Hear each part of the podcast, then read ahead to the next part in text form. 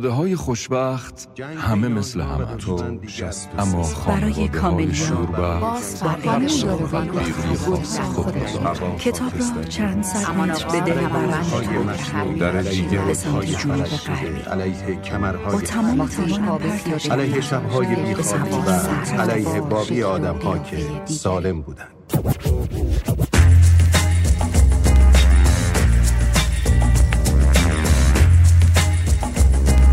کتاب شنبه شماره 6، مجله شنیداری روایت و داستان. سلام، اینجا در جغرافیای داستان پرسه می‌زنیم. گپ و گفتی درباره کتاب‌ها، نویسنده‌ها، هنر و ادبیات جهان.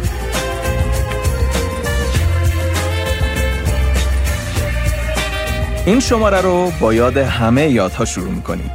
با ششمین شماره کتاب شنبه همراهتون هستیم. هفتمه که؟ نه، ششمه.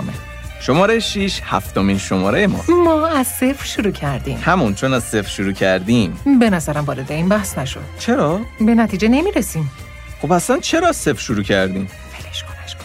پیشنهاد کی بود؟ خودش بیاد درستش کنه. پیشنهاد من بود. ولش کن.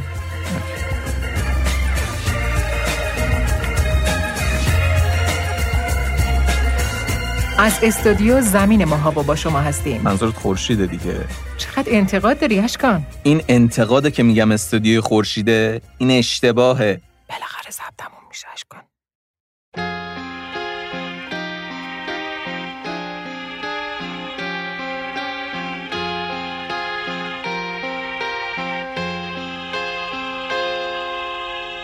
سلام، من اشکان شهریاریم. همراه من پروین دشتی شماره 6 کتاب شنبه رو برای شما اجرا می‌کنیم. منظور شماره 7م.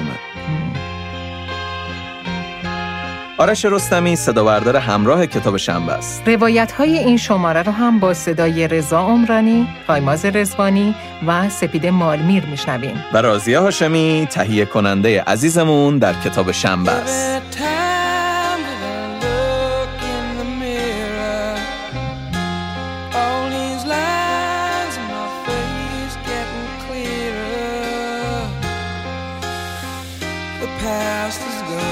ما رو توی شبکه‌های مجازی هم میتونید دنبال کنیم، هم در پیج اینستاگرام و هم در توییتر. کافیه که کتاب شنبه رو سرچ کنیم. از شماره قبلی هم که علاوه بر پلتفرم‌های تاقچه، فیدیبو، نوار و کتابراه، روی پادگیرها هم هستیم. بله، میتونید ما رو روی کست باکس، اپل پادکست و گوگل پادکست هم بشنوید.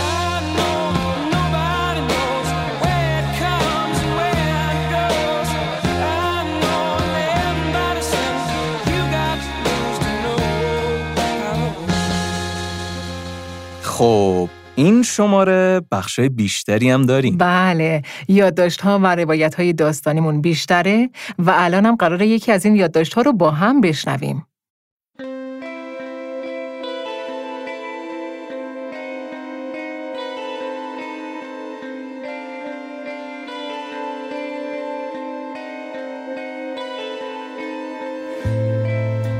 وکیل مدافع جدیدی برای من رسیده است. دکتر بوکفالوس. ظاهرش انسان را تنها کمی به یاد زمانی میاندازد که او اسب جنگی اسکندر مقدونی بوده. البته کسی که به جزئیات جریان وارد باشد چیزهایی را متوجه می شود. با این همه من اخیراً روی پلکان جلو ساختمان، هنگامی که وکیل مدافع رانهایش را بالا نگه داشته بود و با قدم‌هایی که بر مرمر طنین میانداخت، پله ها را یکی پس از دیگری پشت سر میگذاشت، دیدم. حتی یک مستخدم کاملا ساده دادگستری را هم دیدم که با نگاه مجرب پاتوقی های مسابقات اسب دوانی او را ترسیم میکرد.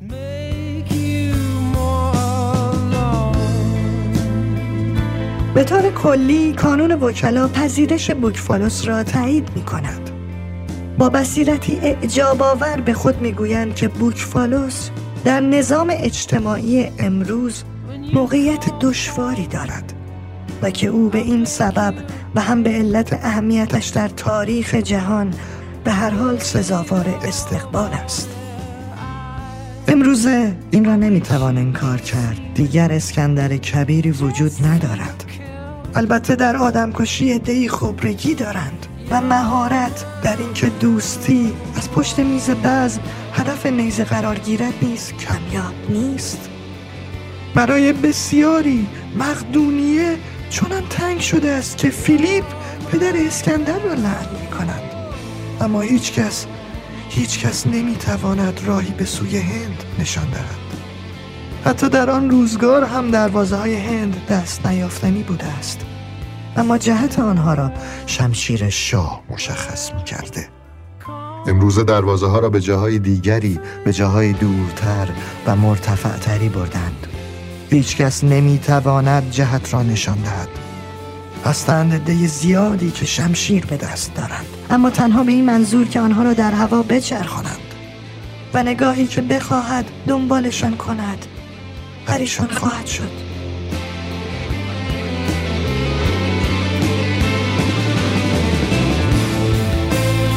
بنابراین شاید صلاح کار به راستی در این باشد که خود را مانند بوکفالوس در کتاب‌های قانون غرق کنیم. او آزاد با تهیگاهی فارغ از فشار ران‌های سوارکار در سکوت چراغ دور از همهمه جنگ صفحات کتاب‌های قدیم ما را می‌خواند و فارغ می‌شود.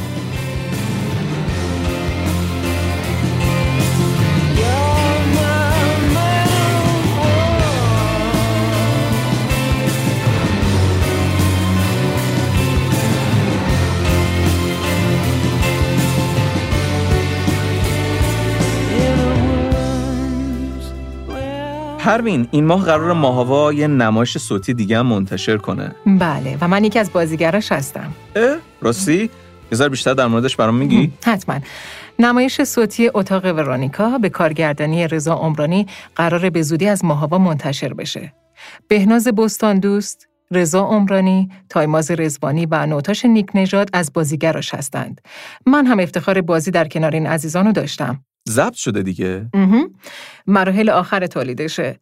منتظر یه نمایش صوتی پر از تعلیق باشین. یه درام روانکاوانه است که خیلی پیچیدگی‌های عجیبی هم داره، هم قصه و هم شخصیت‌ها. آره، یکی از چیزایی که درامای روانکاوانه دارن اینه که یه کمی ممکنه تو نگاه اول دور از ذهن به نظر برسن، ولی انقدر چیزای عجیب و خبرای دور از ذهن این روزا میرسه که فکر نمی‌کنم الان دیگه اینطور باشه. خلاصه که منتظر یه نمایش صوتی خوب دیگه به کارگردانی رضا عمرانی باشین از ماهاوا. خب بریم سراغ جغرافیای داستان این شماره.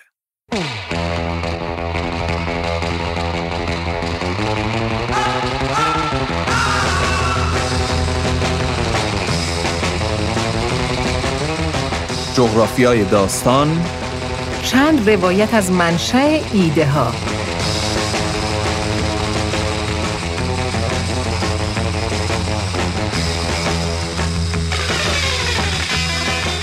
توی این شماره قرار چند تا اثر رو بررسی کنیم و ببینیم ایده اولیه‌شون برای نوشته شدن از کجا اومدن. یه چرخی هم توی سینما و موسیقی میزنیم. اقتباس‌ها رو بررسی می‌کنیم و اینکه خود این آثار روی چه کارایی، چه تأثیرایی گذاشتن. در واقع می‌خوایم از یادهای از یاد نرفتنی بگیم. در واقع این تأثیرها خیلی وقتا یه ریشه‌ای توی حادثه‌ای دارن، گاهی هم خیلی شخصی هن. بله.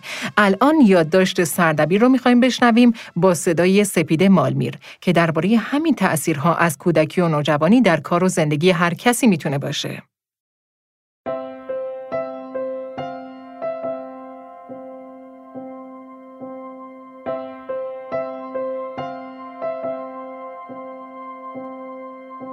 If I could catch a star for you,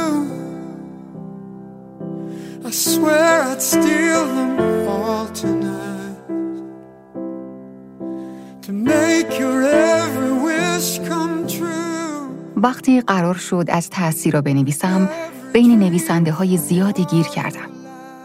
نمیدونستم اولین بارقه های تأثیر از همینگوی اومده بود، فاکنر یا چیزی که برام عطف مهمتری بود، یعنی پروست. فکر کردم شاید باید خیلی به عقب برگردم، مثلا رمان‌های دوره دبیرستان، اولین تأثیرای آل احمد و داستان کوتاه و بعدها گلشیری. بعد فکر کردم چی شد که اصلا اینو وارد زندگیم شدن؟ در سیر این بازی بازگشت به حافظ رسیدم. سلیقه من توی خوندن در طی سالها تغییرات زیادی کرده، اما هیچ وقت از وابستگیم به بیت‌ها و مصرع‌های حافظ کم نشد و یادم افتاد که من اینو از بابا دارم. تمام این زنجیره بازگشت از تأثیر حضور بابا بود. بابا منو زیاد سینما می‌برد و گاهی فکر می‌کنم هیچ اهمیتی نمی‌داد که منو چه فیلمی می‌بره. مثلا لیلای مهرجویی و کلاس دوم دبستان دیدم. نمیدونم چرا باید دختر 8 ساله رو برد لیلا رو ببینه. آژانس شیشه‌ای و کلاس سوم دیدم 2 بار. همینطور مومیای 3 و فیلمای سالای دهه 70. ارجاعات سیاسی رو اصلاً متوجه نمی‌شدم چون محصول التهابای دوران دوم خرداد و ماجراهای انتخابات بود. تصویری هم از اولین دوری انتخابات دوم خرداد دارم. صندوق رایگیری مسجد ولیعصر کنار بوتیک علی‌آقا که سنجاق سرای قشنگی داشت. بابا منم برده بود و تصویرش اینطور به خاطرم مونده که دختری 9 ساله بودم و چیزی از اون ماجرا نمیفهمیدم.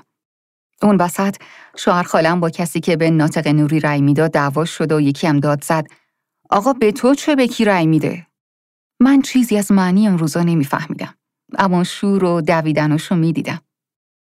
سگ‌کشی بیضایی و روبان قرمز و فیلمای فرمان آرا رو هم با بابا تو سینما دیدم. هیچی از هیچ کدوم نفهمیدم.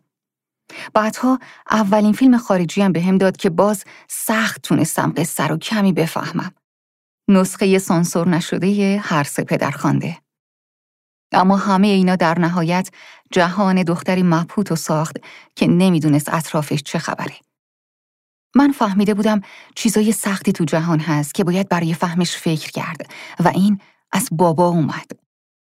یادم میاد دوران دبستان با هم حافظ حفظ می‌کردیم. مجموع آثار جلال، بوفکور هدایت، موش‌ها و آدم‌های اشتاینبک، نمایشنامه حملت و شاهلیر، آثار دیکنز، شازده احتجاب گلشیری، اینا هدایای تولدم از 12 سالگی به بعد بود. ردپای همه اون فیلم‌ها و کتاب‌ها و شیوه‌ها بعدها تبدیل به جریان اصلی زندگی خودم شد. اینا یادگار باباست.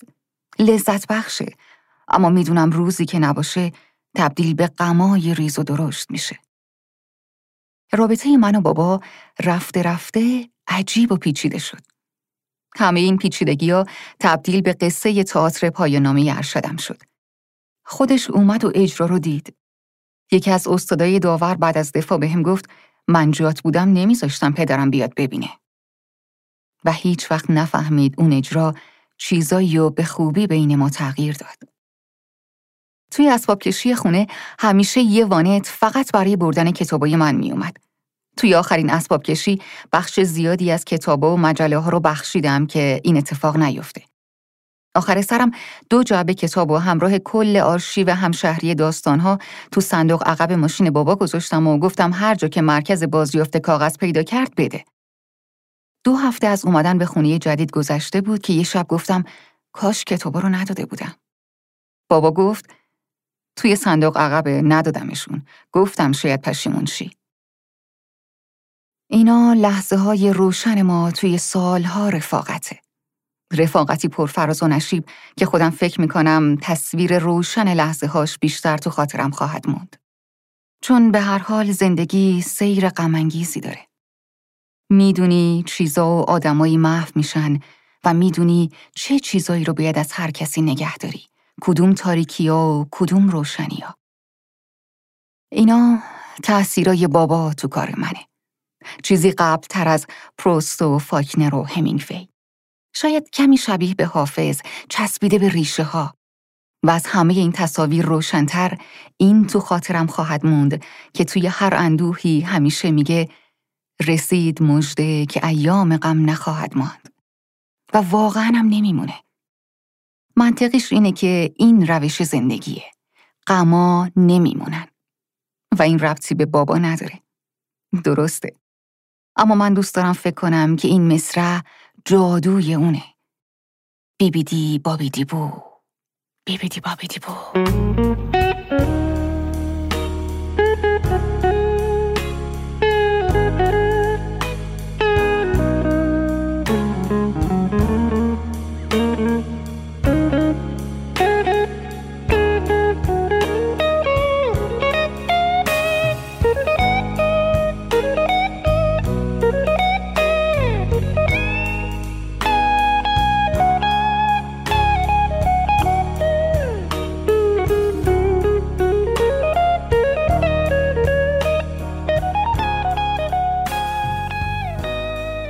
یه مصاحبه‌ای داره احمد محمود که میگه قبل از نوشتن مدار 0 درجه 3 بار جنگ و صلح تولستوی رو خونده بود و یکی از چیزایی که توی نوشتن مدار 0 درجه کمکش کرده همین رمانه.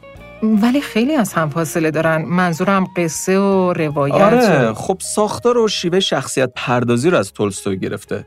ولی یه وقتی هم تأثیرها توی بخشایی هستن که به چشم نمیان. مثلا فکر میکنم چارلز دیکنز اینطوری باشه. نه اتفاقا شاید باید بیشتر نویسنده و روزگارش رو شناخت تا اینو متوجه شد. پس بریم سراغ خود جنگ و صلح که اولین اثریه که قراره درباره‌اش حرف بزنیم.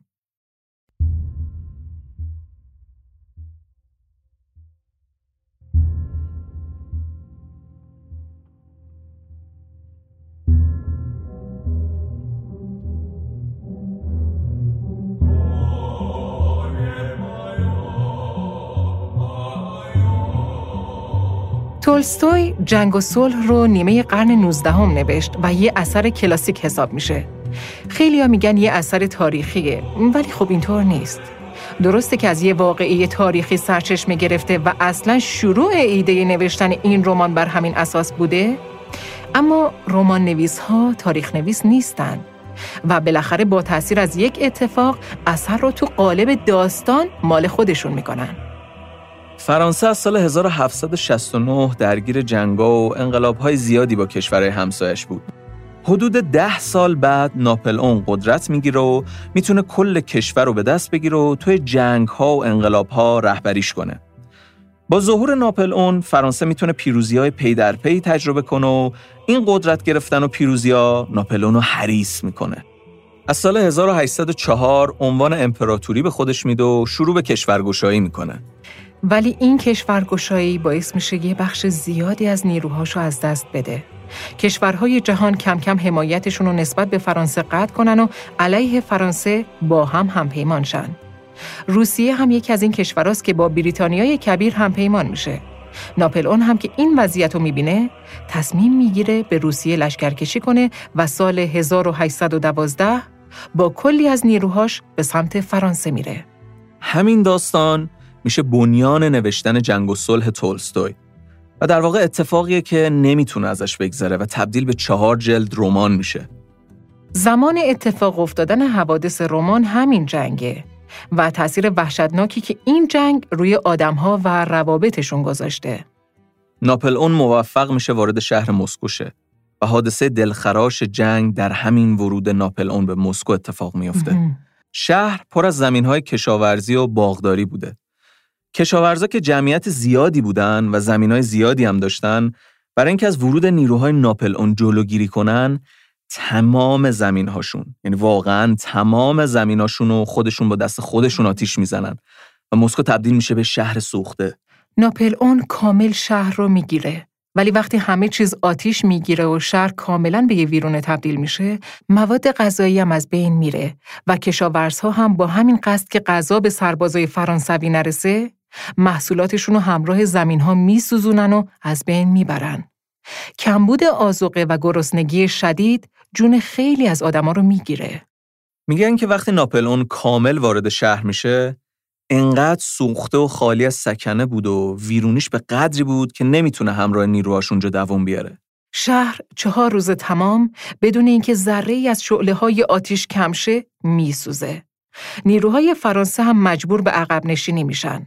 هزاران سرباز فقط در همین عقب نشینی کشته میشن. حمله ناپلئون به روسیه رو خونبارترین جنگ‌های تاریخ میشناسن. اما هنوز تموم نشده و یه اتفاق دیگه توی این جنگ میفته که نه فقط تولستوی، خیلی از رمان‌نویس‌های دیگه هم ازش استفاده کردن و ناپلئون هم فکر اینجاشو نکرده بود.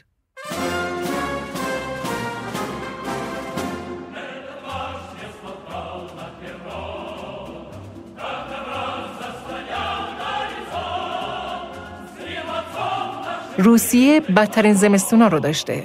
اون موقع هم شرایط کره زمین خیلی فرق داشته با الان. روسیه هنوز هم زمستونای سردی داره، ولی آره اون موقع ناپلئون فکرش هم نمی‌کرده که سرمایه روسیه تمام باقی مونده سربازا و نیروهاشو از بین ببره. شروع زمستون با سرمایه منفی 20 درجه باعث عقب نشینی ناپلئون از مسکو میشه. اونها فکر این سرما رو نکرده بودن و برای سربازهاشون لباسهایی که برای این هوا مناسب باشه رو تدارک ندیده بودن. همین ضربه ساده روسیه رو نجات میده که البته نجات دادن با کلی ویرانی. دسامبر اون سال دمای هوا به -40 میرسه. 400,000 نیروی ارتش میمیرن و یکی از بزرگترین فجایع انسانی و نظامی در تاریخ اتفاق میفته. هنوزم از جنگ‌های پرتلفات حساب میشه. بله، توی سال 2019 یک گروه دست جمعی 126 نفره توی روسیه پیدا میشه که متوجه میشن مربوط به جنگ‌های ناپلئون و روسیه است و اینو از روی دکمه‌های لباس‌های سربازها میفهمن. این خودش میتونه موضوع یه رمان دیگه باشه. و عجیب این که سربازهای روسی و فرانسوی با هم توی اون گور خوابیده بودن. سالها در برابر هم جنگیدن و با هم توی یه جبهه انگار مرگ رو تجربه کردن. سالگرد همین حمله ناپلئون اتفاقا به تاریخ ما میشه 3 تیر ماه. این جنگ آغاز فروپاشی امپراتوری ناپلئون بود و تولستوی که میگن جزئی نگرترین و نزدیکترین ادبیات رو به توصیف این حادثه توی جنگ و صلح آورده، رمانش رو بر مبنای تأثیر همین واقعه نوشته. رمان قربانی اثر مالپارتا هم یه تصویری یه جایی از کتاب از این جنگای روسیه و سرماش میده. میگه سربازای سوار بر اسب داشتن از یه رودخونه رد میشدن و همون موقع یه باد بسیار سردی میوزه. سربازا میمیرن و توی آب میافتن. اما رودخونه به فاصله کوتاهی یخ میزنه و تا چشم کار میکرده سر اسبا روی زمین یخی باقی میمونه. به نظرم یه شماره باید مفصل درباره این رمان مهم حرف بزنیم. آره، به نظرم.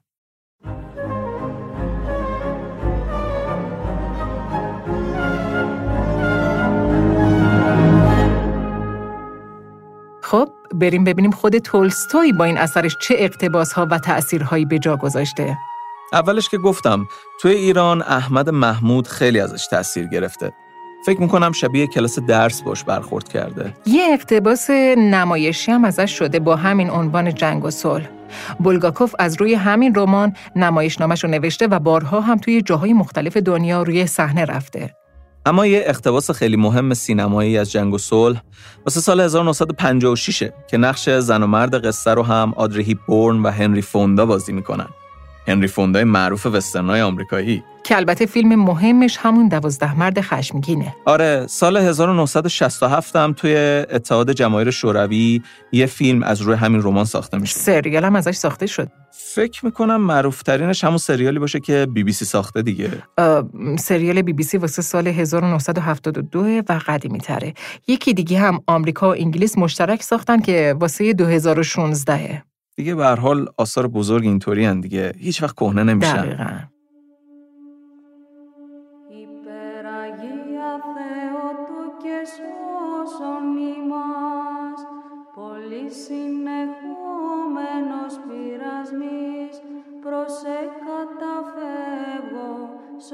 یکم از جنگ فاصله بگیریم، بریم سراغ یکی از اقتباس‌های خیلی مدرن از یه داستان خیلی کلاسیک. اتفاقا مبنای یکم جنگ باز. یکم اسطوره افسانه‌ای بیشتر.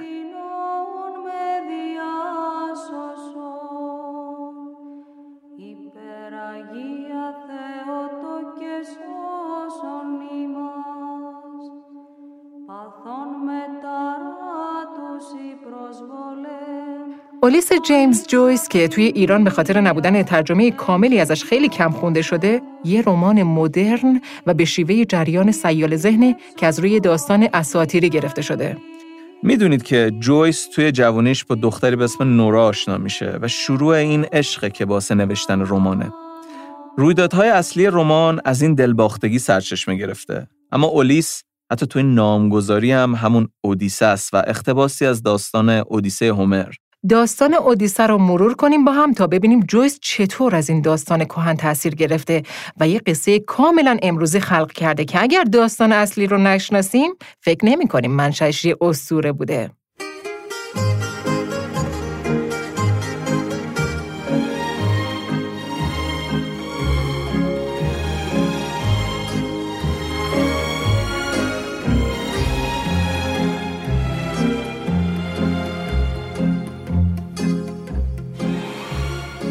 توی جنگ تروآ، یونانیا و تروجانیا 10 سال همدیگر رو میکشن.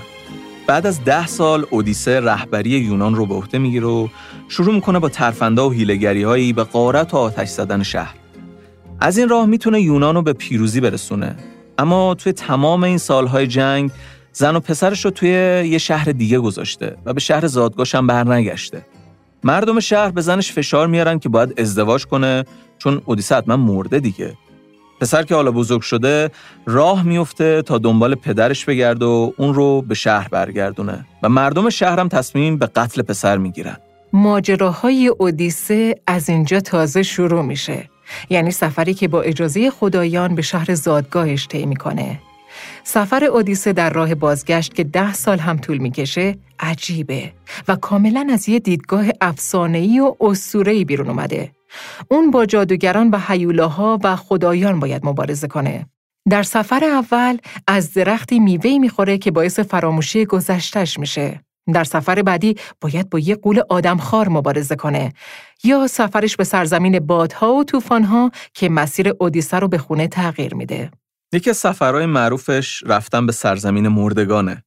باید با دیوها، با خورشید، با جادوگران و الهه‌ای که توی این سرزمین هستن بجنگه. الهه این سرزمین عاشق اودیسه میشه و بهش میگه در صورتی که در همین سرزمین کنارش بمونه بهش عمر جاودان میده. اودیسه نمیپذیره و 7 سال در اون سرزمین زندانی میشه. اینجاست که سفر اودیسه خیلی طولانی میشه و در نهایت با فرمان زئوس، فرمانروای کوه المپ که خدای خدایان هم بوده، آزاد میشه. اودیسه وقتی به شهر زادگاهش برمیگرده کسی نمیشناستش. کاملا پیر شده و شبیه یه آدم فقیر و ولگرد لباس میپوشه که شناخته نشه. از طرفی همسر شرط گذاشته بود که هر کس بتونه یه تیر رو از حلقه یک انگشتر عبور بده باهاش ازدواج میکنه. اودیسه این کار رو میکنه و همسرش از این راه میشناستش. پسرش رو بعد از سالها میبینه و بالاخره به زندگیش برمیگرده. اما این داستان چطور به رمان اولیس تبدیل شده؟ قبل از اینکه به اولیس بپردازم باید بگم که چقدر این داستان و روندش منو یاد 7 خان رستم و 7 خان اسفندیار میندازه. داستان اولیس جویس 18 ساعت از زندگی آدم معمولیه. همه داستان توی ذهن شخصیت‌ها اتفاق میفته و ما همش داریم توی ذهنشون و افکارشون غوطه‌ور میشیم. در اولین نگاه اصلاً به نظر نمیرسه که این تأثیرپذیری از اودیسه هومر باشه. اما جویس میگه اودیسه داستان سرگردانی انسانه و اشاره میکنه به این جمله از کمدی الهی که تمام اولیس و اودیسه همین جمله است. در نیمه راه زندگی خود را در بیشه تاریک یافتم زیرا که راه را گم کرده بودم. اولیس جویس به اودیسه مدرن معروفه. همون سرگردانی و سفر و مبارزه‌ای که اودیسه با موجودات اساطیری و افسانه‌ای تجربه میکنه توی رمان جویس تبدیل شده به مبارزه‌ای توی ذهن شخصیت‌ها. تباهی مسیر اودیسه حالا توی زندگی آدم امروزی اومده و از جنس روزگار امروز شده. تأثیری رو که جویس از داستان اودیسه در اولیس گرفته، یکی از نمونه‌های معروف و قابل رجوع برای بازخوانی آثار ادبی می‌دونن. تباهی مایه فرار اولیس به دنیای ذهنیه. در واقع اودیسه توی دوران افتخارات انسان در جنگ‌ها و مبارزات نوشته شده. اما اولیس قهرمان جهان رکود و سکونه. از طرفی اولیس رو یه جور حجو اودیسه هم میدونن. مثلا که توی داستان اصلی همسر اودیسه تا پایان به اودیسه وفاداره، ولی توی رمان جویس بهش خیانت میکنه. جویس میگه میخواستم تصویر واقعی انسان امروز رو در تقابل با اولیس نشون بدم. حتی عنوان کتاب هم یه تلفظ از اودیسه است. و اینکه تمام موقعیت‌های بیرونی اودیسه رو تبدیل به موقعیت‌های درونی و ذهنی کرده. هرچقدر اونجا سفر به سرزمین‌های مختلف داریم، اینجا شاهد بی‌ماجرا بودن و توی خونه موندنیم. اولیس رو یکی از تکان دهنده ترین سیال ذهن‌ها هم میدونن.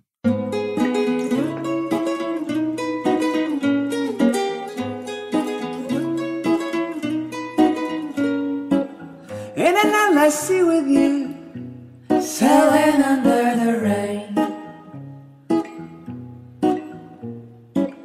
The only color of my blues is made of dust and sun. یه اقتباس سینمایی از اولیس جویس واسه سال 2003، فیلم بلوم که اسم شخصیت اصلی رمان جویسه، و یه اقتباس سینمایی دیگه واسه سال 1967 از جوزف استرایکه که فکر میکنم اقتباس معروفتری هم باشه، و کلی اجراهای نمایشی که از این رمان توی کل دنیا روی صحنه تئاتر رفته. این هم از تأثیرهاییه که خود جویس روی دیگران گذاشته.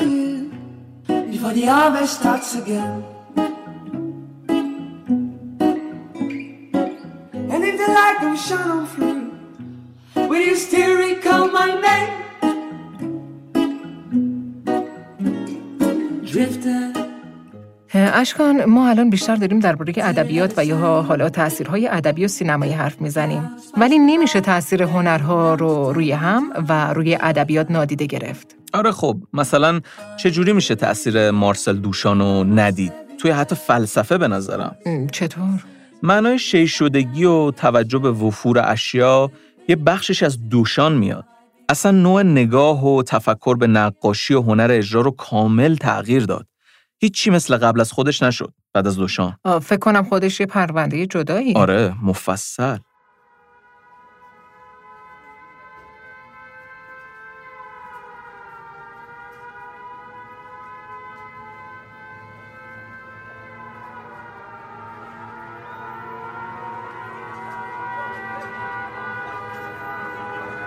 سیزده و 14 فوریه سال 1945، 1300 بمب‌افکن نیروی هوایی بریتانیا و ایالات متحده با نزدیک 4000 بمب و آتش‌زا به شرق آلمان یعنی شهر درستن حمله کردند. فقط چند ماه به پایان جنگ دوم مونده بود و کسی فکرش هم نمی‌کرد که آخر جنگ آلمان دچار همچین خسارتی بشه. بعد از بمبارون حتی به بازمونده‌ها هم رحم نکردند و دستور دادن در شب حادثه مردمی که به سمت ساحل شهر فرار کرده بودند به صورت هوایی به رگبار بسته بشن. تقریباً هیچ کس توی شهر سالم نموند. بدنها قابل شناسایی نبودن و کل شهر به کوره آدمسوزی بدل شد. زنایی که توی بیمارستان درستن در بخش زایمان بستری بودن از ترس خودشون رو از پنجره ساختمون بیمارستان توی حیاط مینداختن. اما به خاطر اثر بمب‌های فسفوری که توی آب حوض حیات بود، کاملاً سوختن. سوختن درستن 4 شب بیوقفه ادامه داشت. شهر به تل خاکستر تبدیل شده بود. تمام آدمایی که تونسته بودن از بمبارون فرار کنن، به خاطر فسفور توی هوا خاکستر می‌شدن. قرار بر این بود که مردم زنده زنده سوزونده شن. بدنها به خاکستر تبدیل شد و چون با گاز سوخته بود، لباس‌ها همه سالم بودن و درستن توی 4 روز تبدیل به گورستان لباس‌ها شد.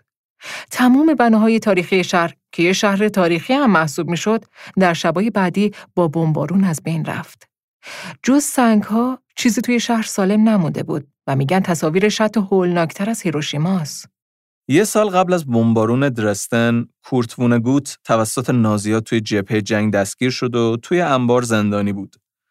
ونهگات از اهالی درستن بود و وقتی شهر سوخت و کامل از بین رفت، جز تعداد محدودی آدم بود که به خاطر زندانی بودن جون سالم به در برده بودن. بعد از نابودی شهر، زندانی‌های انبار رو آزاد کردن و با خودشون به شهر بردن تا اون تعدادی از اجساد که قابل شناسایی بودن رو شناسایی کنن. ونهگات وقتی به شهر برمیگرده با تصویری روبرو میشه که همون تصویر اولیه ایده نوشتن رمان سلاخانه شماره 5. رمان داستان کساییه که بعد از جنگ از زندان آزاد شدن و توی یه سلاخونه زندانی بودن. بعد از آزادی که به شهر برمیگردن با همون تصویر وحشتناک یه شهر ویرانه روبرو میشن. تجربه جنون و از دست رفتن ارتباط انسانی بعد از چنین جنگی تبدیل میشه به رمان مشهور ونهگات. رنج خاطرات، حافظه تاریخی که از بین نرفتنیه و محال بودن فراموشی این جنگ که گذشته و آینده رو به کابوس تبدیل میکنه. این حادثه روی اثر ونهگات بیشترین تأثیر رو گذاشته. اولین بار که خودم داشتم این متن رو میخوندم هم واقعا مو به تنم سیخ شده بود از تصویرهای وحشتناکی که این آدم داشت میداد. یه چیز ترسناکی که ونهگات میگه اینه که سرگردونی این حادثه برای بازمونده ها انقدر عمیق بوده که میخوان دوباره به اون فضا برگردن، فقط برای اینکه سرگردونی بعدش رو تجربه نکنن. و یه چیز دیگه این که جدا از این حادثه توی زنجیره این تاثیرگذاری‌ها وونگوت از رمان سفر به انتهای شب سلین هم که یه رمان دیگه است تأثیر و الهام گرفته. سال 1972 جورج روی هیل هم از روی این کتاب یه فیلم میسازه که براش جایزه کن میگیره. آره، کارگردان فیلم معروف بوش کسیدی و ساندنس کید.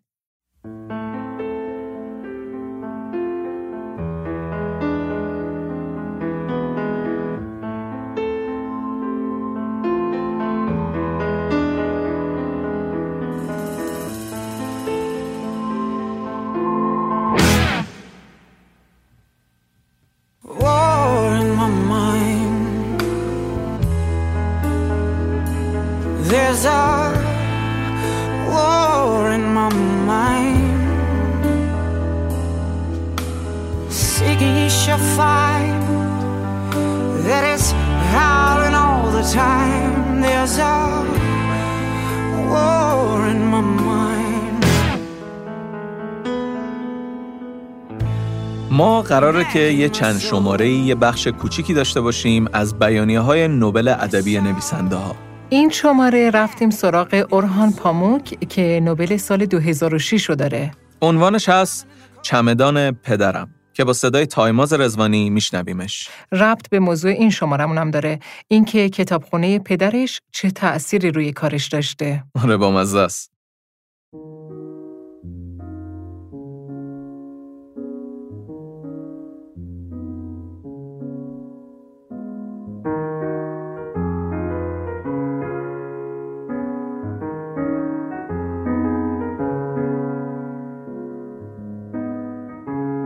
پدرم کتابخانه خوبی داشت.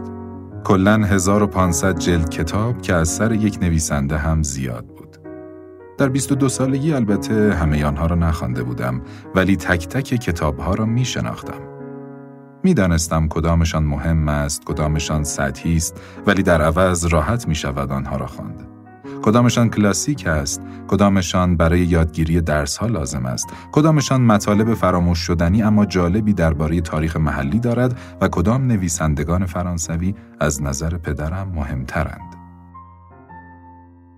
گاهی از دور به این کتابخانه نگاه می‌کردم و در خیالم می‌دیدم که روزی در خانه دیگر کتابخانه خودم را به پا خواهم کرد، کتابخانه از این هم بهتر، و برای خودم دنیایی خواهم ساخت.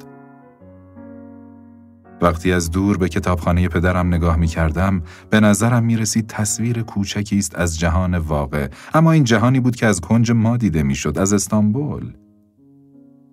کتابخانه خودش شاهد این مدعا بود. پدرم با سفرهای خارجیش این کتابخانه را دست و پا کرده بود، بیشتر با کتابهایی که از پاریس و آمریکا می آورد. ولی کتاب‌هایی هم خریده بود از فروشگاه‌هایی که در دهه‌های 1940 و 1950 کتاب خارجی می‌فروختند و همینطور کتاب فروشی‌های قدیم و جدید استانبول که من هم آنها را می‌شناختم. دنیای من آمیزه جنبه‌های محلی ملی و غرب بود. در دهه 1970 من هم تا حدودی بلند پروازانه شروع کردم به درست کردن کتابخانه خودم. تصمیم 100% نگرفته بودم که نویسنده بشوم. همانطور که در کتاب استانبول نوشتم، به این نتیجه رسیده بودم که در هر حال نقاش نخواهم شد، ولی نمیدانستم زندگیم به چه مجرایی خواهد افتاد. در درونم کنجکاوی بی‌امانی داشتم، میل آرزومندانه‌ای به خواندن و یاد گرفتن، اما در این حال احساس می‌کردم که زندگیم خالی است و نمی‌توانم مانند دیگران عمر بگذرانم. بخشی از این احساس من مربوط می‌شد به آن حالی که موقع خیره شدن به کتابخانه پدرم پیدا می‌کردم. زندگی کردن در خارج از مرکز چیزها، عین همان احساسی که آن روزها ما ساکنان استانبول داشتیم، یعنی احساس این که باید برویم در شهرستانها زندگی کنیم. دلیل دیگری هم برای این دلشوره و احساس خلا وجود داشت، چون کاملا می دانستم من در کشوری به سر می برم که توجهی به هنرمندانش، چه نقاش باشند، چه نویسنده، ندارد و هیچ مایه امیدی به آنها نمی دهد. در دهه 1970 پولی را که پدرم به من میداد برمی داشتم و با ولع می رفتم از کتاب فروشی های قدیمی استانبول کتاب های رنگ رو رفته، خاک گرفته و کج و کوله شده می خریدم و نه تنها برای این کتاب ها دلم می سوخت بلکه به حال و روز این فروشگاه های کتاب های دست دوم هم دلم می سوخت. همینطور از به هم ریختگی فلاکتبار کتاب فروش های تهیدست و خاکالودی که بساطشان را کنار خیابانها، توی صحن مساجد و سوراخ سنبه های دیوار خرابه ها پهن می کردند. در مورد موقعیت هم در جهان، زندگی، ادبیات، احساس اصلی هم این بود که من در مرکز نیستم. در مرکز جهان، زندگی پربارتر و هیجان انگیزتر از شهر ما بود و من با کل استانبول، با کل ترکیه بیرون از مرکز بودم. امروز فکر می‌کنم بیشتر آدم‌های دنیا همین احساس را دارند. همچنین ادبیاتی جهانی وجود داشت که باز هم مرکزش از من خیلی دور بود.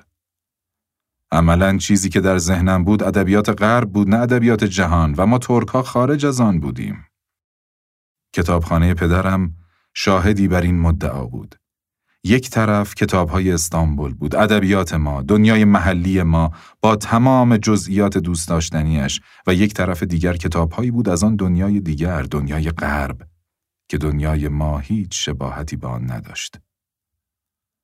و این شباهت نداشتن هم ناراحتمان می‌کرد و هم مشتاق. نوشتن، خواندن مثل خارج شدن از یک دنیا بود برای تسلی پیدا کردن در دگرگونگی دنیای دیگر، در قرابت‌ها و شگفتی‌های دنیای دیگر. احساس می‌کردم پدرم رمان می‌خوانده تا از زندگیش بکند و به غرب بگریزد، همان کاری که خود من بعداً کردم. یا به نظرم می‌رسید که کتاب در آن روزها چیزی بوده که به دست می‌گرفتیم تا از فرهنگ خودمان بگریزیم، چون این فرهنگ به نظر ما خالی می‌آمد. فقط با خواندن نبود که زندگی استانبولیمان را ترک می‌گفتیم و به غرب سفر می‌کردیم. با نوشتن هم همین کار را می‌کردیم. پدرم برای پر کردن آن دفترچه‌ها به پاریس رفته بود. خودش را توی اتاقی حبس کرده بود و بعد هم با نوشته‌هایش به ترکیه برگشته بود.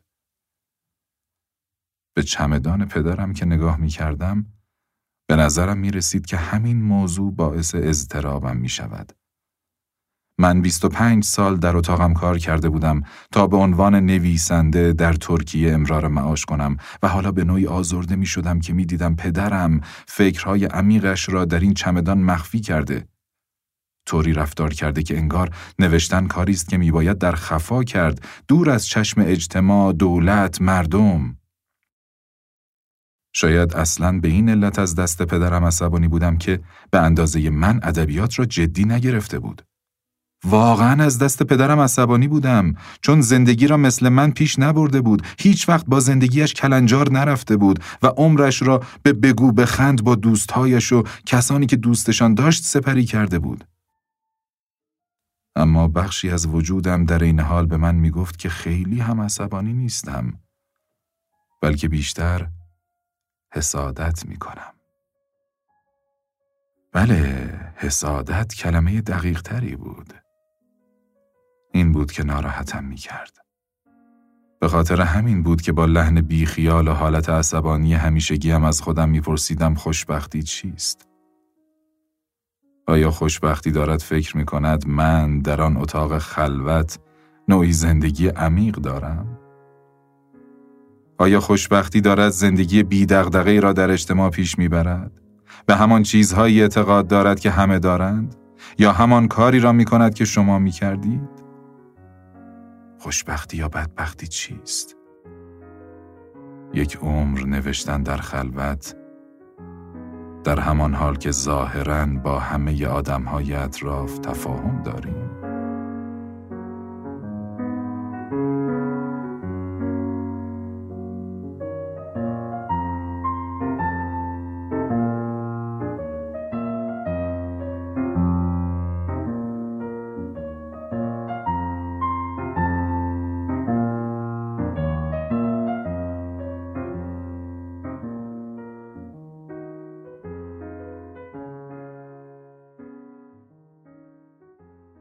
میخوایم بریم سراغ عجیبترین روایت این شماره. آره، یکم گانگستریشیم. من اینو دوست دارم. رویت خشنا.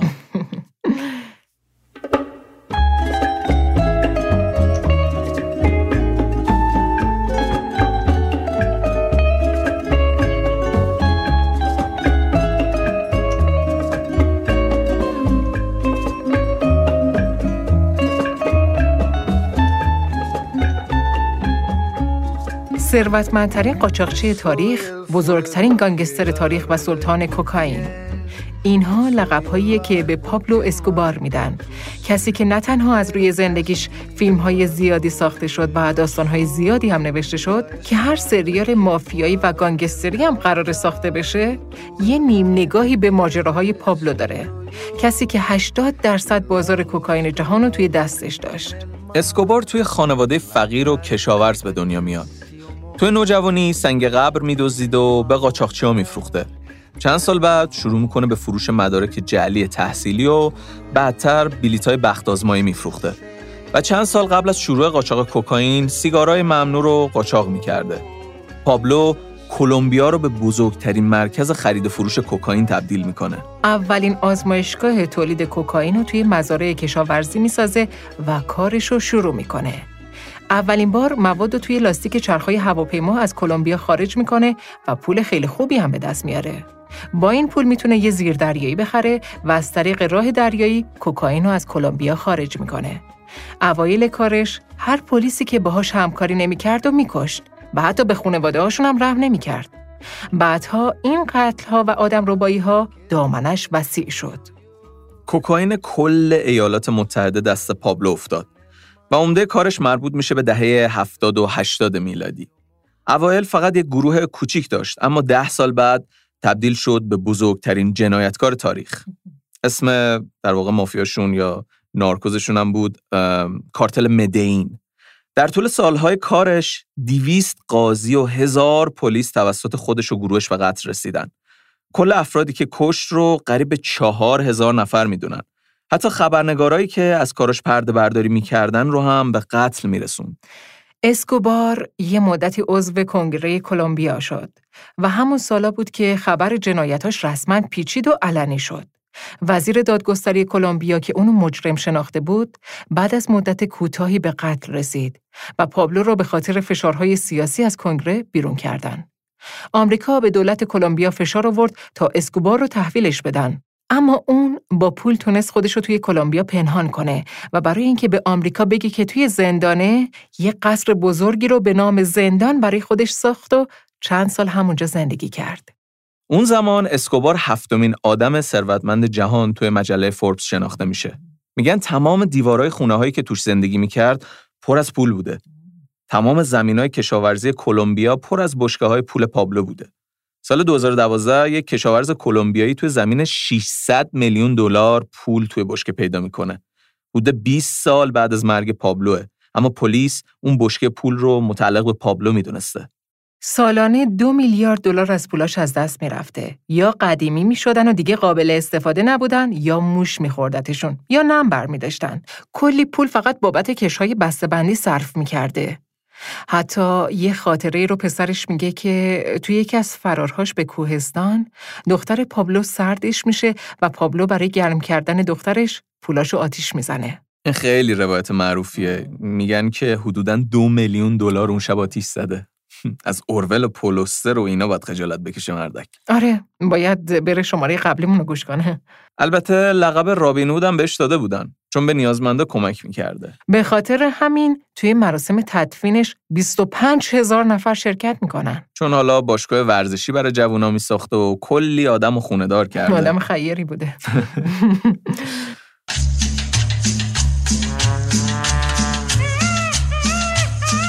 دولت کلمبیا نیروهایی رو پرورش میده فقط برای اینکه بتونن پابلو رو بگیرن. سال 1993 توی یکی از فرارهاش نیروهای پلیس موفق میشن بهش تیراندازی کنن و پابلو کشته میشه. البته یه نظر دیگه هم وجود داره و اون این که میگن قبل از تیر خوردن وقتی میبینه راه فراری نداره، خودش رو میکشه و بعد تیرهای پلیس بهش اصابت میکنه. البته یه چیزی که نباید نادیده گرفت، نقش دولت آمریکا بوده توی پروسه دستگیری پابلو. تو کل این مدت در واقع DEA سعی میکنه که با سیستم قضایی و در واقع پلیس کلمبیا همکاری کنه برای که پابلو رو بگیرن. ولی نکته که این وسط خیلی مهمه اینه که کلا اقتصاد جنوب آمریکای جنوبی یه بخش زیادیش روی کارتلا میچرخه و همیشه این پذیرفته شده است. وقتی با پابلو اسکوبار اینا مشکل پیدا کردن که این آدم سعی کرد وارد بدنه سیاست بشه، سعی کرد علاوه بر داشتن قدرت نارکوز وارد دنیای سیاست هم بشه، این برای آمریکا خیلی خوشایند نبود، برای همین خیلی سفت و سخت پیگیر کرد که این آدمو حذفش کنه. خانواده‌اش بعد از اینکه کشته شد تحت حمایت پلیس قرار میگیرن و پسرش سالها تلاش میکنه تا از چهره واقعی پدرش و خشونت‌های زندگیشون حرف بزنه. میگه آثاری که از روی زندگی ما ساخته شده همش از پدرم یه قهرمان ساخته، در حالی که زندگی ما چیزی نبود جز تنهایی بیشتر، مرگ بیشتر، درد بیشتر و خشونت‌های بیشتر. میگه تصویر زندگی پدر من چنان خشنه که حتی به مخیله کسی مثل تارانتینو هم چیزایی که ما تجربه کردیم و دیدیم نمیرسه. البته که همین آقازاده چند سال پیش یه اختلاس خیلی گنده‌ای کرد و در واقع راه پدرش رو ادامه داد. آره دقیقاً، حالا این فاز ننه من غریبمی که در میاره خودش هم از این راه پول در آورده. بله. سریال معروف نارکوز زندگی و کار اسکوبار که سال 2015 ساخته شد و 3 سیزن هم ادامه پیدا کرد. رمان صدای افتادن اشیا نوشته خوان گابریل واسکس هم مربوط به همین ماجراست که از نشر چشم چاپ شده. به جز این فیلم‌های عشق پابلو، بهشت گم شده، ساخت آمریکا و نفوذی هم ماجراهای زندگی اسکوبار رو روایت می‌کنن.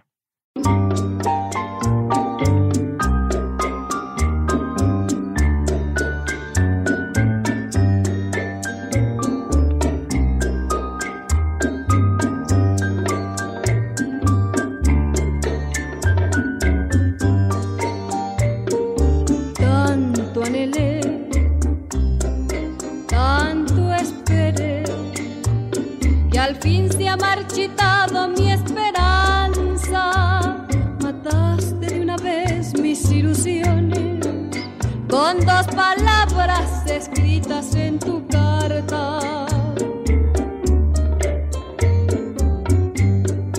Carta fatal que hizo temblar mis manos.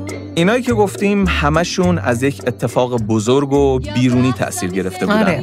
خیلی از نویسنده ها هستن که زندگی‌های شخصیشون یا تأثیرپذیری آدمای دور و برشون میشه منشأ ایده. فکر میکنم بزرگترینشون دیکنز باشه. خیلی هم روی سینما و تئاتر و انیمیشن تأثیر گذاشته. تقریبا هیچ کدوم از کتاباش نبوده که فیلم نشده باشه. حتی بخش زیادی از کارتون‌های کودکیمون از کار دیکنزه. درسته. رمان دیوید کاپرفیلد کاملا زندگی شخصی خودشه. چون از گفتن اتفاقات زندگیش خجالت میکشیده، توی قالب یه رمان تعریفشون کرده و این رمان یه جور زندگی نامه است. یه نکته جالب اینه که اول حروف اسم دیوید کاپرفیلد هم برعکس اول حروف اسم خودشه. واقعا چه سخت. الان که یاد کارتونام کردی یادم افتاد یکی از بهترین های دیزنی یعنی شیرشاه از نمایشنامه هملت اقتباس شده. آره خیلی جالبه که کار کودک و نوجوان و ورسوس هملت ساختن.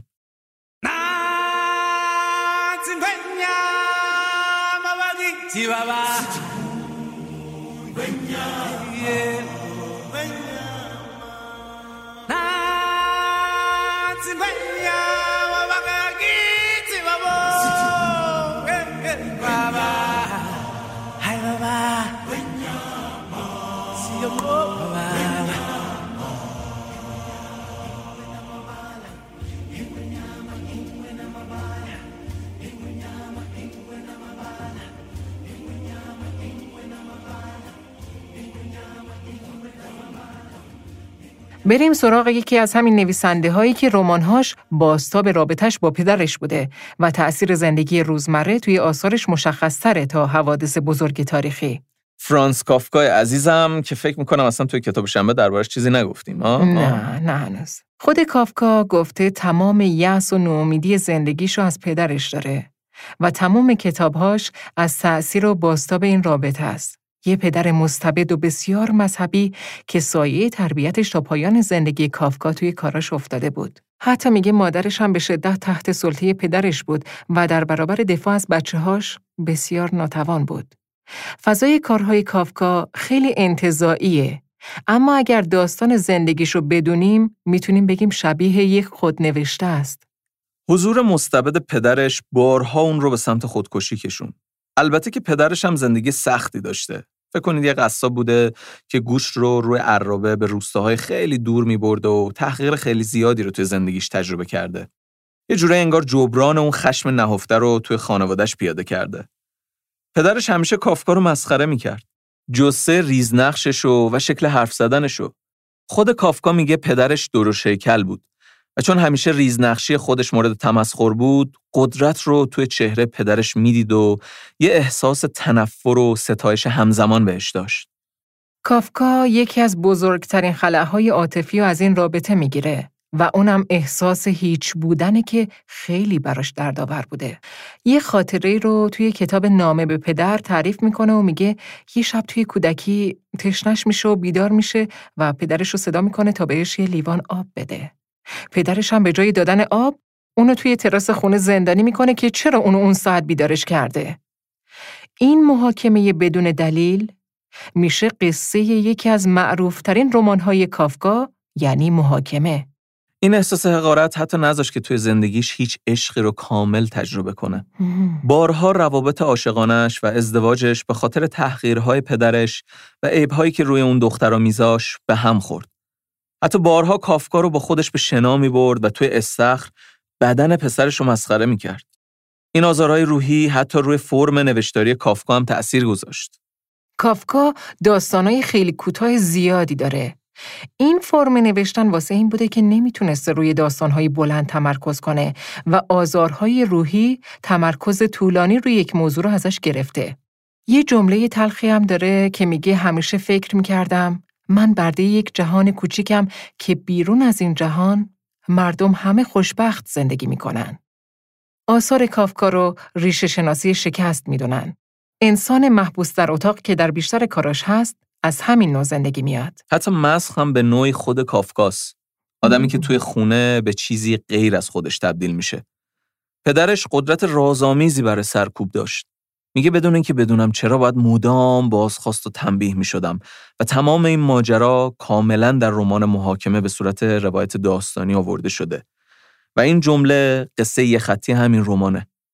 پدرش باعث شده بود فکر کنه که تمام پاکی جهان از خودش و لجنزار جهان به واسطه حضور کافکاست. حالا جدا از پدرش، اینا از یهودیای پراگ بودن و توی جنگ هم خیلی آسیب دیدن. فکر کنم نویسنده خیلی زیادی ان که اثر جنگ توی کارشونه. مثلا 2 خواهرش توی آشویتس کشته میشن و 2 خواهر دیگه‌اش توی اردوگاه‌های کار نازی از بین میرن. همینطور یکی از معشوقه‌هاش توی اردوگاه کار نازی کشته میشه. کارگردان‌هایی هم بودن که از خود کافکا تأثیر گرفتن. یه فیلم هست به اسم کافکا که با یه فضای وهمی خود زندگی کافکا رو روایت میکنه. واسه سال 1991. از روی محاکمه هم 2 فیلم ساخته شده. معروفترینش هم کار اورسون ولز که محصول سال 1962. همینطور از رمان قصر که 2 فیلم ساخته شده و یکیش مربوط میشه به سالهایی که آلمان غربی و شرقی وجود داشت و فیلم برای آلمان غربیه. Who's that stumbling around in the dark? State your business or prepare to get winged.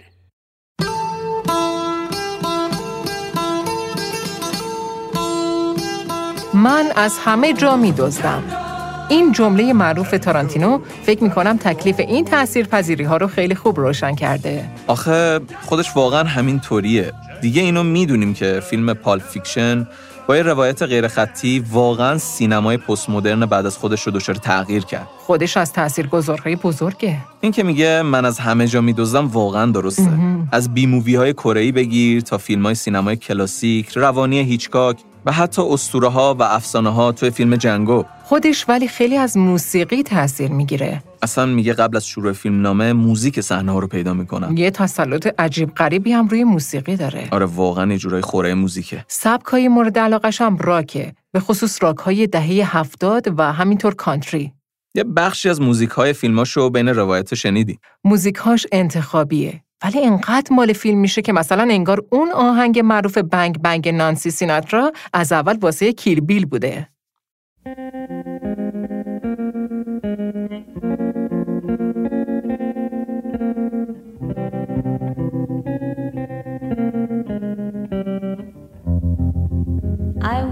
5 and he was 6. We rode on horses made of sticks.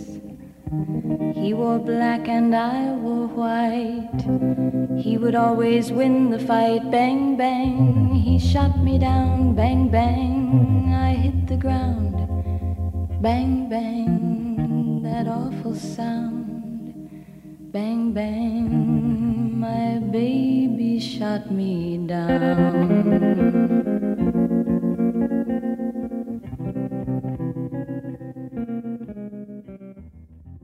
خب اینم از جغرافیای داستان این شماره. بخش آخر این شماره ما ادامه روایت داستانی جادوی کلمات از حسین پاکدل که قرار بخش دومش رو با صدای رضا عمرانی بشنویم. این داستان دنباله‌دار ماجرای آشنایی حسین پاکدل با جهان کتاب‌ها، ادبیات و نوشته است. از کودکی شروع میشه و رویارویش با اولین جرقه‌های حرفش رو تعریف میکنه برامون. بریم سراغ داستان ماه این شماره.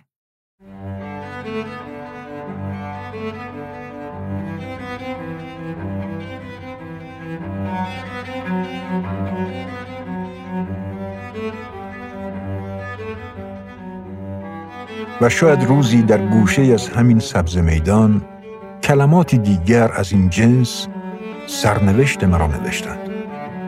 صدایی از آینده مرا به خود خواند. رو گرداندم، خوش صدا مردی بود قد بلند با صورتی شبیه شمایل معصومین که بر در و دیوار قهوه خانه ها بود. مرد پرده آویخته بود به دیوار و جماعتی مقابل او ایستاده و نشسته، ریز و درشت. با شور گرفتن مرد پرده‌خوان جمعیت فزونی می گرفت. من روز اول کاری را شروع کرده بودم در آغاز تابستان دومین سال مدرسه با یکی از بچه‌های زرنگ و دست و پادار محله. او از همان خردسالی شده بود نانآور خانواده، چون که پدر معمارش زمینگیر سقوط از ساختمان شده بود. اسمش سعید قرقی بود و بعد از ترک مدرسه همراه برادر 3 سالش آدامس و شکلات و شانسی می فروخت. او از آن موجودات جنمدار بود که همزمان همه جا هست و با جربوزه‌ای که داشت بلد بود چطور یک محله را پاتوق خود کند. آن وقت من مثل 2 تا از بچه‌های دیگر شده بودم، یکی از فروشنده‌های او. سینی گرفتم از مادر و سعید بسته آدامس خروس نشان داد و 10 تا شکرپنیر که خود لای زرورق پیچیده بود و 15 لوزی و چند آب نبات پیچی. قرار بود بفروشم همه را و شب یا فردای کاری با هم حساب کنیم و دوباره روز از نو. من اگر همه را می فروختم 3 قران دستمزد داشتم. با سینی پر بر سر چرخی در میدان زدم در حد فروش چند ده شایی که صوت و صورت پرده‌خوان توجهم را جلب کرد. مرد با اشاره چوب دست به نقش‌ها جای همه حرف می‌زد و هر کدام را با لحنی و لهجه‌ای. صدها نقش بر پرده بود و هر کدام گویش خود را داشت و مرد با رفت و برگشت‌های روایت همه را با همان حس و حال شخصیت اجرا و بازی می‌کرد. مفتون شدم. جادوی کلمات او مرا گرفت. سینی به سر و بیخبر از عالم خشک شده بودم کنار جدول پیاده رو و نفهمیدم کی مجلس تمام شد و کی پرده را بردند و همه رفتند و من همراه سواران مختار ثقفی رفته بودم به جنگ درون پرده. به خود که آمدم تنها نشسته بودم و سینی سبک شده و خالی بود. شاید آنجا و آن موقع باید میفهمیدم تقدیرم رقم خورد. اینکه کاسب بشو نیستم و این راه من نیست و باید پا به دنیای کلمات، تصاویر و نقش ها بگذارم. نگران سینی خالی بودم، ولی بیشتر فکر می‌کردم کاش می‌توانستم مثل مرد پرده‌خوان جمع آدم‌ها را تحت تأثیر قرار دهم. آن موقع ابداً نمی‌توانستم حتی تصورش را بکنم 20 و چند سال بعد از پشت پرمخاطب‌ترین رسانه روز، یعنی شبکه سراسری سیما، به مدت چند ماه هر شب به صورت زنده در بحرانی ترین شرایط سرزمینم، سال 67، وقتی تهران و بسیاری از شهرهای پرجمعیت ایران زیر هجوم موشک‌های دشمن بر خود می‌لرزیدند، در برنامه‌ای به اسم مقاومت تا پیروزی با مردم حرف بزنم. شب خجل و دست خالی پیش سعید رفتم. ماوقع را گفتم. بیش از آن که ناراحت شود حسابی خندید. گویا داشت به معامله سرنوشت با من میخندید. بعدها که بزرگ شدیم، هر وقت با هم در مورد آن روز حرف میزدیم، سعید از یادآوری آن اتفاق از خنده روده‌بر میشد. حتی وقتی شهید شد، تا سالها خنده‌اش را در خواب میدیدم.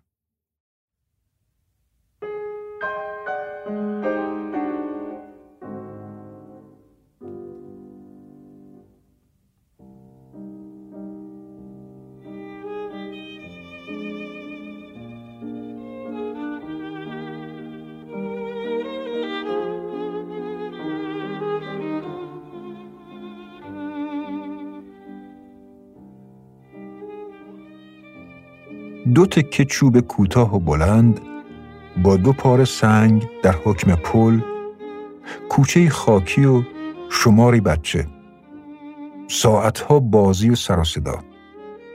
اسم این بازی پلوچفته یا الکدلک تهرانی ها بود. هیچ چیز و هیچ کس ما را از بازی باز نمی داشت. حتی گرما و گرسنگی و عبور وانت سه‌چرخ و گاری اسبی. تنها وقتی دست از بازی می کشیدیم و پشت به دیوار در سکوت می ماندیم که آقای سمسام سوار بر اسبش از کوچه عبور می کرد. ادبی ناگفته وامی داشت صبر کنیم تا وقتی سر اسب به مقابل هر کدام از ما رسید سلام کنیم و او جواب یکی یک ما را می داد. هیبتی داشت که ما را مجذوب خود می کرد. انقدر بالا بود که فکر می کردیم از روی پشت بام ها بر ابری بالدار می رود. سواری سلحشور بود که انگار یک راست از قدیم آمده بود. با عمامه سبز، ریشی بلند و نگاهی نافذ. حتی وقتی از قلمرو به بازی ما رد می شد تا مدتی صبر می کردیم تا فضا از او خالی شود. بعد به آرامی دوباره بازی از نو آغاز می شد. هرگاه در محله روزخانی بود می دانستیم که سمسام خواهد آمد. آدم قرار و اجازه نبود. جلوی در مجلس روزه همیشه چراغان بود و ردیف چراغ زنبوری های پایدار راهنمای مردم. ما توی کوچه می ماندیم به انتظار آمدنش. اول صدای سم اسبش می آمد. بعد اسطوره‌وار از دل شب هویدا می شد. توی هشتی از اسب به زیر می آمد و افسار مرکوب خوشقامت را به جای می بست و داخل می شد. همه می دانستند سمسام وقتی می آید یک راست می رود بالای منبر. منتظر نمی ماند. صدای اسب که می آمد، هر که بالا بود زود صلواتی خبر می کرد و به زیر می آمد. سمسام با مقدمه کوتاهی میرفت سر اصل مطلب. چون صدایی داشت که نمیتوانستی نشنوی. رک، صریح و بی‌پرده سخن میگفت. اهل موعظه نبود، ولی همیشه در آخر حرفش جمله شبیه این میگفت: آقا، خلق شدین آدم باشین. وقت شد آدم باشین. زود پایین می آمد و سوار دور می شد. انگار همیشه در حال رفتن بود. بزرگترها می گفتند هیچ کس جلودار او نیست. می گفتند از هیچ کس نمی ترسد. می گفتند سمسام خیلی از یتیمها را زیر پر و بال خود دارد. بزرگترها خیلی چیزهای خوب از او می گفتند. ما دوست داشتیم موقع عبور سمسام به اسبش دست بزنیم. و من چقدر دلم میخواست وقتی بزرگ شدم مثل آقای سمسام باشم.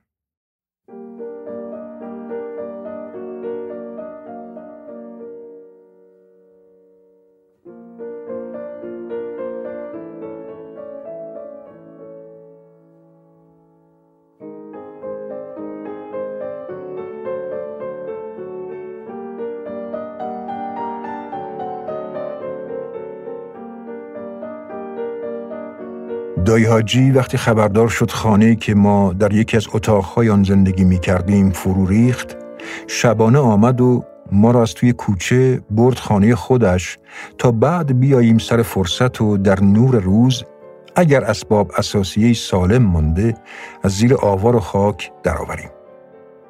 مادر از 2 روز قبل می‌گفت خدا رحم کنه، دیوار داره یه چیزی میگه.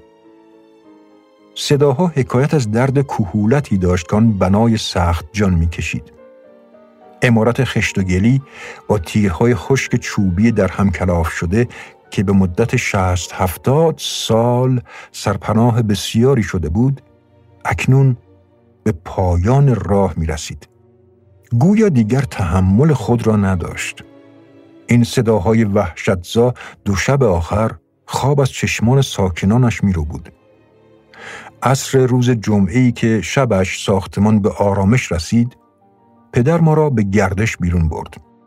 خانواده ما آن موقع 7 نفر بود. وقتی برگشتیم آخر شب شده بود. جمع پریشان و پرولوله همسایه ها را دیدیم که در ورودی دالان طویل خانه تجمع کرده بودند و به آخرین نعره های وداع، هشدار و شکستن ستون فقرات بنا گوش می دادند. کاری از کسی بر نمی آمد. احدی جرأت نداشت حتی به حیات نزدیک شده چیزی بردارد. اول سطح آب حوض و ماه کامل ولی بیتاب درون آن موج شد. بعد به یک باره با نفیری کرکننده ساختمان به آرامی و وقار تمام زیر خود دفن شد.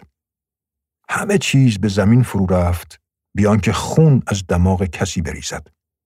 گرد و خاکی بلند شد که تا دقایقی ماه را و ما را و همه را کور کرد و بعد تا یک محله آن طرفتر را پوشش داد.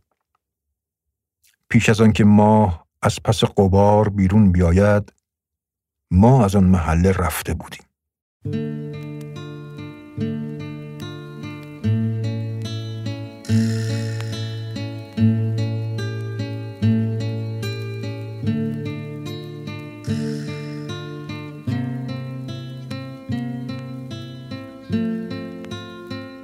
برای 3 ماه هجرت کردیم به خانه دایی حاجی، جایی که برای من همه چیزش رنگ کلام و قصه و حکایت داشت. این خانه هنوز کامل نشده بود.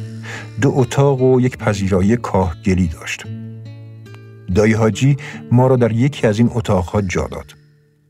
خانه دایی ابتدای خیابان تخت جمشید بود، وسط بولوار عریض بزرگمهر.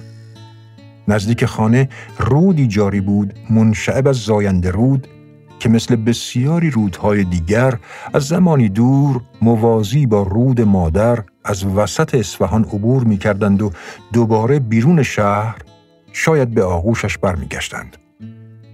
این کوچ باعث همنشینی بیشتر ما شد با عمه مادریم که زنی سال خورده بود، نورانی، زنده دل، با کرامت و محترم. به حسب ظاهر سواد خواندن و نوشتن نداشت ولی معلم همه باسوادها بود.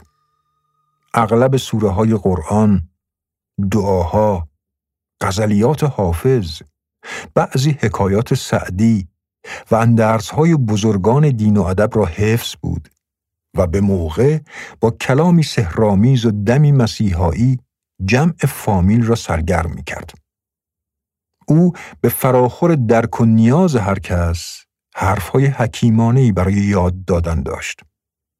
حتی قصه های عامیانه را با فراز و فرود صوت چنان پر و بال میداد که شنونده از خنده میگریست و گاه از وحشت هزار توی قصرهای جادو خون در رگش منجمد میشد. بلد بود چگونه هر شنونده‌ای را جلب خود کند. به واقع علاوه بر شیوایی بیان، بلاغت و جذبی در سخن او خود مینمود که میگفتی فشرده ادب و عرفان و حکمت و تاریخ این سرزمین در لابلای واژگان بی پیرایه و لهجه دلنشین یزدیش نهفته بود.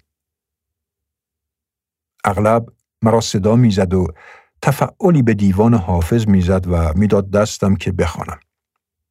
برای من بسیار سخت بود خواندن غزلیات خواجه در آن سن، ولی کافی بود کلام اول هر مصرع را درست یا غلط بخوانم، ادامهش را عمه خانم از بر میخواند. چقدر دلم میخواست به اندازه عمه خانم شعر و قصه بلد بودم. در جمع پدر 10 شب خانه دایی حاجی نماند. غرور داشت و نمیتوانست این وضعیت را تحمل کند. آقا شیر سرش را گرم کار میکرد و پا به کوه و بیابان میگذاشت تا روزی ما را درآورد از کام شیر. روزگار به این مرد مغرور یاد داده بود از هیچ زندگی بسازد. چقدر آرزو میکردم بزرگ که شدم به بزرگی پدر باشم.